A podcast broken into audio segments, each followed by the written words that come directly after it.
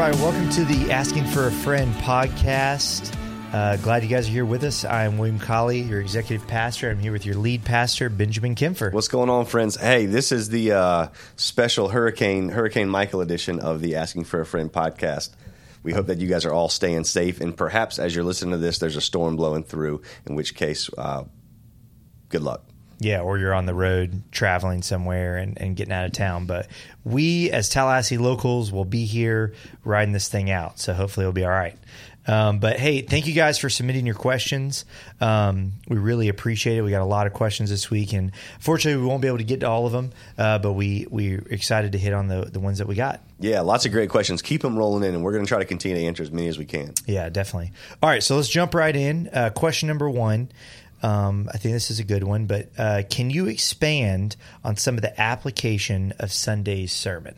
Yeah. So the if you weren't there on Sunday, or if you haven't listened to the podcast, I'd really recommend going back and looking at it. The essence of it is uh, how men, you know, Christian men, ought mm-hmm. to uh, look at, think about, and treat women. And there's a cultural lie that we've bought into that essentially is women are commodities and women are objects and uh, the commodity is something that you uh, acquire, you use until mm-hmm. you've taken all its value, or you find something more valuable, and then you kind of you know give it back and get the new one, get the better one, get the more valuable.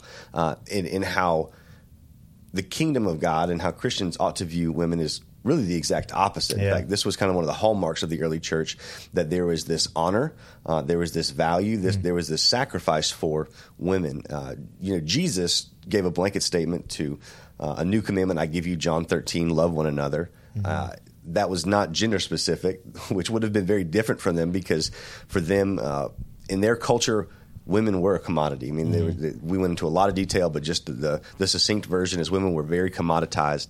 And he said, hey, you are to love everyone. You were to love them as I have loved you. In fact, Paul expounds on that and says, Husbands, love your wife like Christ loved the church. Christ loved the church, gave himself up for her sanctification mm-hmm. when the church was not lovable. Uh, so the idea behind it is, is men, we are to honor, to love, to serve uh, our wives uh, covenantally, but just generally all women because they are also, as First Peter talks about, you know, co-heirs uh, with us in Christ in that we are, you know, they're God's children too and have just as much yeah. value and worth and all that. Um, so, the application that we talked about, there were, there were a couple points of application. Uh, the application that we talked about uh, was really, in part, accountability, right? I mean, guys, a lot of us uh, yeah. have, or maybe for a lot of us are currently struggling uh, with viewing sexually explicit material. Uh, mm-hmm. And so it was to find accountability. Uh, the second one, which was a kind of another step forward, is perhaps for you, you're so inundated with this message of the objectification and commoditization of women that you need to pay attention to what you're listening to, you know, written mm-hmm. anything off your playlist. And for some folks, you know, it's just you need to stop dating for a year. Mm-hmm. Uh, so that's kind of the the recap. No, sorry. Remind me again. What was the question? so, uh, can you expand on maybe some of the application uh, from the sermon on Sunday? Yeah. So. so beyond that, the application gets really nuanced, and even some of that application is nuanced. But let me tell you the principle behind thinking through how do I apply this okay. to yeah. uh, my life. the The principle is be a student of yourself. Mm-hmm. Be a student of yourself. So everyone is different. What what happens too often with guys is there's a broad stroke of oh, so this is the application when it comes to uh, commoditization, objectification, sure. yeah. purity, lust, things like that. Um, but everybody's different. So by be a student of yourself, I mean we all work in patterns, mm-hmm. kind of how life works, how human uh, nature is. For some of us, that means you have a pattern that every night before you go to bed, you view sexually explicit material. Mm-hmm. Uh, every time you hang out with your girlfriend late at night and it's just you two, you have a pattern. So it's paying attention to, to the patterns in your life, being a student of yourself, and saying, where is the the most common and place in my life that I have a habit and yeah. a tendency to return back to, and then address those. So, again, for you, it could be don't go home uh, when nobody else is home. It could be that you put safeguards on your computer. It could be that you don't hang out with her by yourself. Uh, and shoot, for you, it might be something where you have you have an addiction or addictive like qualities, right? Because basically pornography has addictive like mm-hmm. qualities and tendencies, and in a lot of ways that fills a void of intimacy and connection. So it might be for you even, hey, you need to go talk to a counselor or a therapist. Like that's okay. That the point Yeah. is is holiness, but it's being a student of yourself as you sift through and say, what are the patterns in my life? And what are the ways that I can start to address some of those almost kind of, kind of the low hanging fruit Yeah. in terms of where I habitually and repetitively sin? Yeah, for sure. Yeah, it, it. I also think about like when you talked about the the second point from the sermon of, of maybe there's some music you need to stop listening to. Maybe there's some shows you need to stop watching. Yeah, You yeah, know, yeah. Uh, maybe there's a little Game of Thrones you need to like, uh, you know, lay on the altar. Right.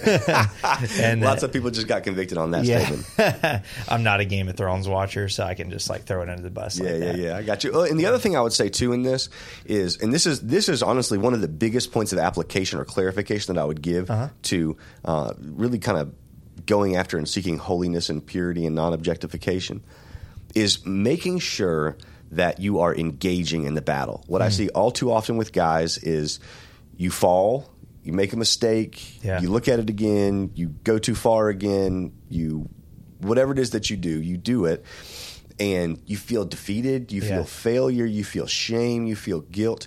And so what ends up happening is we we basically stop fighting, Yeah. right? It becomes this I'm never going to get over it. I'm never going to defeat it. I'm mm. never going to beat it. And so we call it our struggle, but if we're all being honest, it's not really a struggle. It's just a something we've capitulated to at this point, Yeah. and it's repetitive. So I would say, fellas, don't give up. Stay in the fight. Engage in the battle. Um, falling, making a mistake, isn't failure. Hmm. It only is failure unless uh, if, if it stays that way. Yeah. At which Yeah. point it, it becomes a real problem. Yeah, don't let losing the fight uh, have Satan win the war. Yeah, sure. exactly.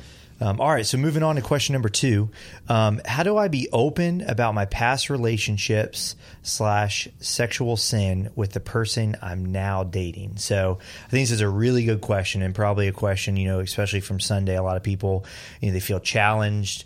You know, hey, I'm in this relationship. I have this past. You know, how is somebody able to be open about their past? Uh, that you know is obviously a little bit of an awkward situation with with the person they're dating now. Right. Yeah, that is a, that is a really good question. Um, so here's the here's the caveat to this. There is no like this is exactly how and when and what you say in this conversation. So I'm going to give you some general guidelines and parameters that I I, did go to Ricardo's last night, and there was a ton of like DC couples there. I'm just kidding.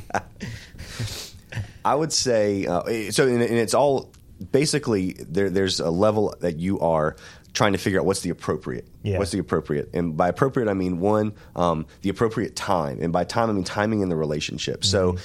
this is this is not something that you uh, you want to go full into on you know, your third date or anything like that. Yeah. Now you can you can allude to stuff if, if you need to put up safeguards and parameters to say, hey, you know, I've got a past and I'm not, you know, uh, I don't walk into this relationship with the most pure past. Yeah. And so for me to be smart and to be wise, we just can't, you know, go to your house, go to my house, hang out one on one. Yeah, it's important for sure. Whatever it is, you know, you can kind of preface it without going a lot of detail.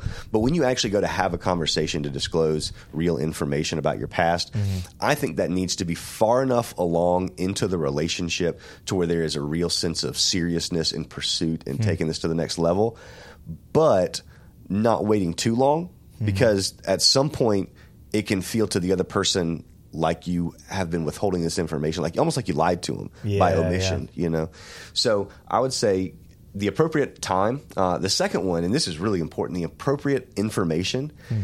What I've seen, and the mistake I've seen made is you care about this person and you really want to be truthful with them. You really want to be honest with them. And Yeah. in doing that, you over disclose details to the point where you feel better, but it's actually unhealthy for this other person. Hmm. You feel the sense of transparency and you feel a weight off your shoulders, but now the other person has such this. I mean, it, and don't get me wrong, like you want to you want to have clarity in it, Yeah, But yeah. you appro- you disclose so many so much information, so many details. This other person now um, is comparing themselves to the other person that and the people that you've been with. Yeah, and, that's a good point. and it just can get really wonky. And so, uh, the general idea behind that is you want to be clear about your past. You want to be clear about what you've done and Mm-hmm. and your patterns and and all that, but you don't want to be so detailed and descriptive that it really becomes detrimental to the relationship. Yeah. Um, and, and, and the last one, it's actually interesting, and I, and I think that this one is really easily overlooked, but it's the appropriate setting. Hmm. And here's what I mean by that. Obviously, you're not going to have this in that Chick Fil A next to you know your two best friends. So you know, one on one setting w- would make sense. But uh, actually, what I've seen happen in the past is as couples have disclosed this, this is a very intimate conversation. Yeah. Uh, it's an intimate conversation regarding uh, sexual content, and anytime that happens, it develops a connection. So I've seen couples who have had this conversation, have heard of, and talked afterwards to couples who have had conversations like these, and after the conversation, there was just such a sense of connection and intimacy that they went too far physically afterwards. So I would say if you're having this conversation, also probably not the right setting. Uh, probably a bad setting would be if you're a guy at your girlfriend's house at midnight with just you and her in her room, Yeah, and all yeah. roommates are asleep. Like, right, you're you're setting yourself up for failure. So you want to do it in a way that there is isolation, there is intimacy, but not that it allows itself after that, which is the inevitable. You have that deep of a conversation. There is deep, deep connection. Yeah, for sure. And and it's remembering like the the reason for sharing all these things is to say, hey, like I want to be open and honest about my past, but I also want to be careful about my future as well. I Yep, care yep. enough about you and and and so you know setting yourself up to like not fall in those ways, I think is, is critical. Right. This isn't something that you disclose to make yourself feel better. It's what is best for this other person. Exactly. Exactly. Keeping the other person in mind. Um, all right. So going on to the next question. When it comes to guys trying not to lust after women, how much responsibility lies on the guy and how much ro- responsibility lies on the girl? So this is a great question. I actually really like this Yeah, question. it's good. Um, and let me tell you why. And some of you are going to hear this and totally disagree with me, and that's fine. I think I'm right, um, or else I wouldn't say it. I think hundred percent of it lies on the guy, and here's why: no one else is responsible for my holiness but me. Yep. Like I am the primary. I'm, I'm, I'm not only the primary. I'm the only person responsible for my holiness. Nobody else is going to have to stand before God and give an account for how I looked at them because of how they dressed. Like Hmm. Yeah. that just God's not going to say, "Oh man, you you're right." You know, I, I understand where you're coming from. You know, it, there's this sense that I am responsible for my holiness, and part of it too is we don't live in a world. It, it sounds good, and, and girls, don't get me wrong. Like you can be helpful in this. Like Yeah. the more, uh, and I'm not, I'm not saying you need to join like Tallahassee Turtleneck Society, but you know, modesty is helpful. Yeah. As a guy, but it's not your responsibility. It is the guy's responsibility. It's a heart condition. You know, sure. it's this thing where I know that ultimately I'm the one that's going to stand before God. And in 2018, man, we also don't live in a world where it's possible to not walk. I mean, most of you guys who are listening to this go to Florida State, and you know that at Florida State there's just a ton of folks who could care less about modesty, and so to kind of project it onto somebody else as their responsibility, I think is a is a while well intentioned in mm-hmm. thought of saying, "Hey, it's not just us," I think it's a it, it's a misappropriation of the responsibility of our personal mm. holiness because ultimately, I am accountable to Jesus for Yeah. this. Yeah, exactly. No, great. And it's, it, it, What do you think? I mean, would you do you agree? Do you disagree? Or No, I totally agree. I think uh, it's super easy to look at outside circumstances, um, look at the situation you're in, or look at the people that are around you, and kind of blame those things for you know your you know lust or for your uh, you falling into sexual sin, whatever the case is. But at the end of the day, like it's the world that we live in, you know, and right. like we're called to be not of this world, and we're called to to fight those temptations, you know, and um, nobody said it was going to be easy, but Right. we're responsible for it. Yeah, I mean, you look at First Peter. You know, he he actually reaches back to Leviticus and, and uh, quotes as he says, "Be holy, therefore, as I am holy." Yeah. this was in a setting where, again, we talked about this on Sunday. For us, the way you know, some I'm I'm, I'm talking from a guy specific angle here. Yeah. This probably is true for girls as well. Though girls, I don't know, like you look at this guy and he's got great hair. You know, I don't know Quads. But yeah, his quads. Man, what what wonderful forearms. Um, but uh, he said this into a culture where legit sex with a slave, sex with a prostitute, or sex with a concubine was not adultery. Like they lived in a, in a day and an age where the uh, level that you could be sexually immoral and still have it be culturally okay was totally unprecedented to what we have and see now. And Yeah. so in that culture, he says, nonetheless be holy as I am holy. And I think that that same thing is true for us. Yeah, no, hundred percent. So, step it up, fellas. Step it up. Uh, all right. So, last question. Um, I think this is a good one um, and a tricky one. But uh, so, how do you tell real feelings from lust? This is a really good question. this is a really good question, and, and I actually had to think about this one for a little while. Well, I had to think about all of them for a little while, but especially this one because it, there's such a fine line. It feels like between Yeah. these. Um, so let me, before I say this is the difference, let me define those a little bit and, Okay. and talk about what's natural. Um, oftentimes in the Christian world, we're taught any level of attractiveness to another person is lustful, which I don't think is true.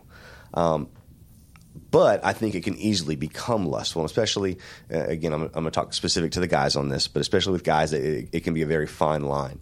Um, so oftentimes we can feel like sexual desire in and of itself isn't good, um, but I think that right, you look at Genesis and God made that in the beginning. The first you know, commandment, one of the first commandments He gives is you know be fruitful and multiply, and there's only one way to be fruitful and multiply, and it has its proper place, uh, but. Um, I think it was made to be governed or regulated by two primary ideas. Um, one is honor towards the other person, uh, and the second one is holiness towards God.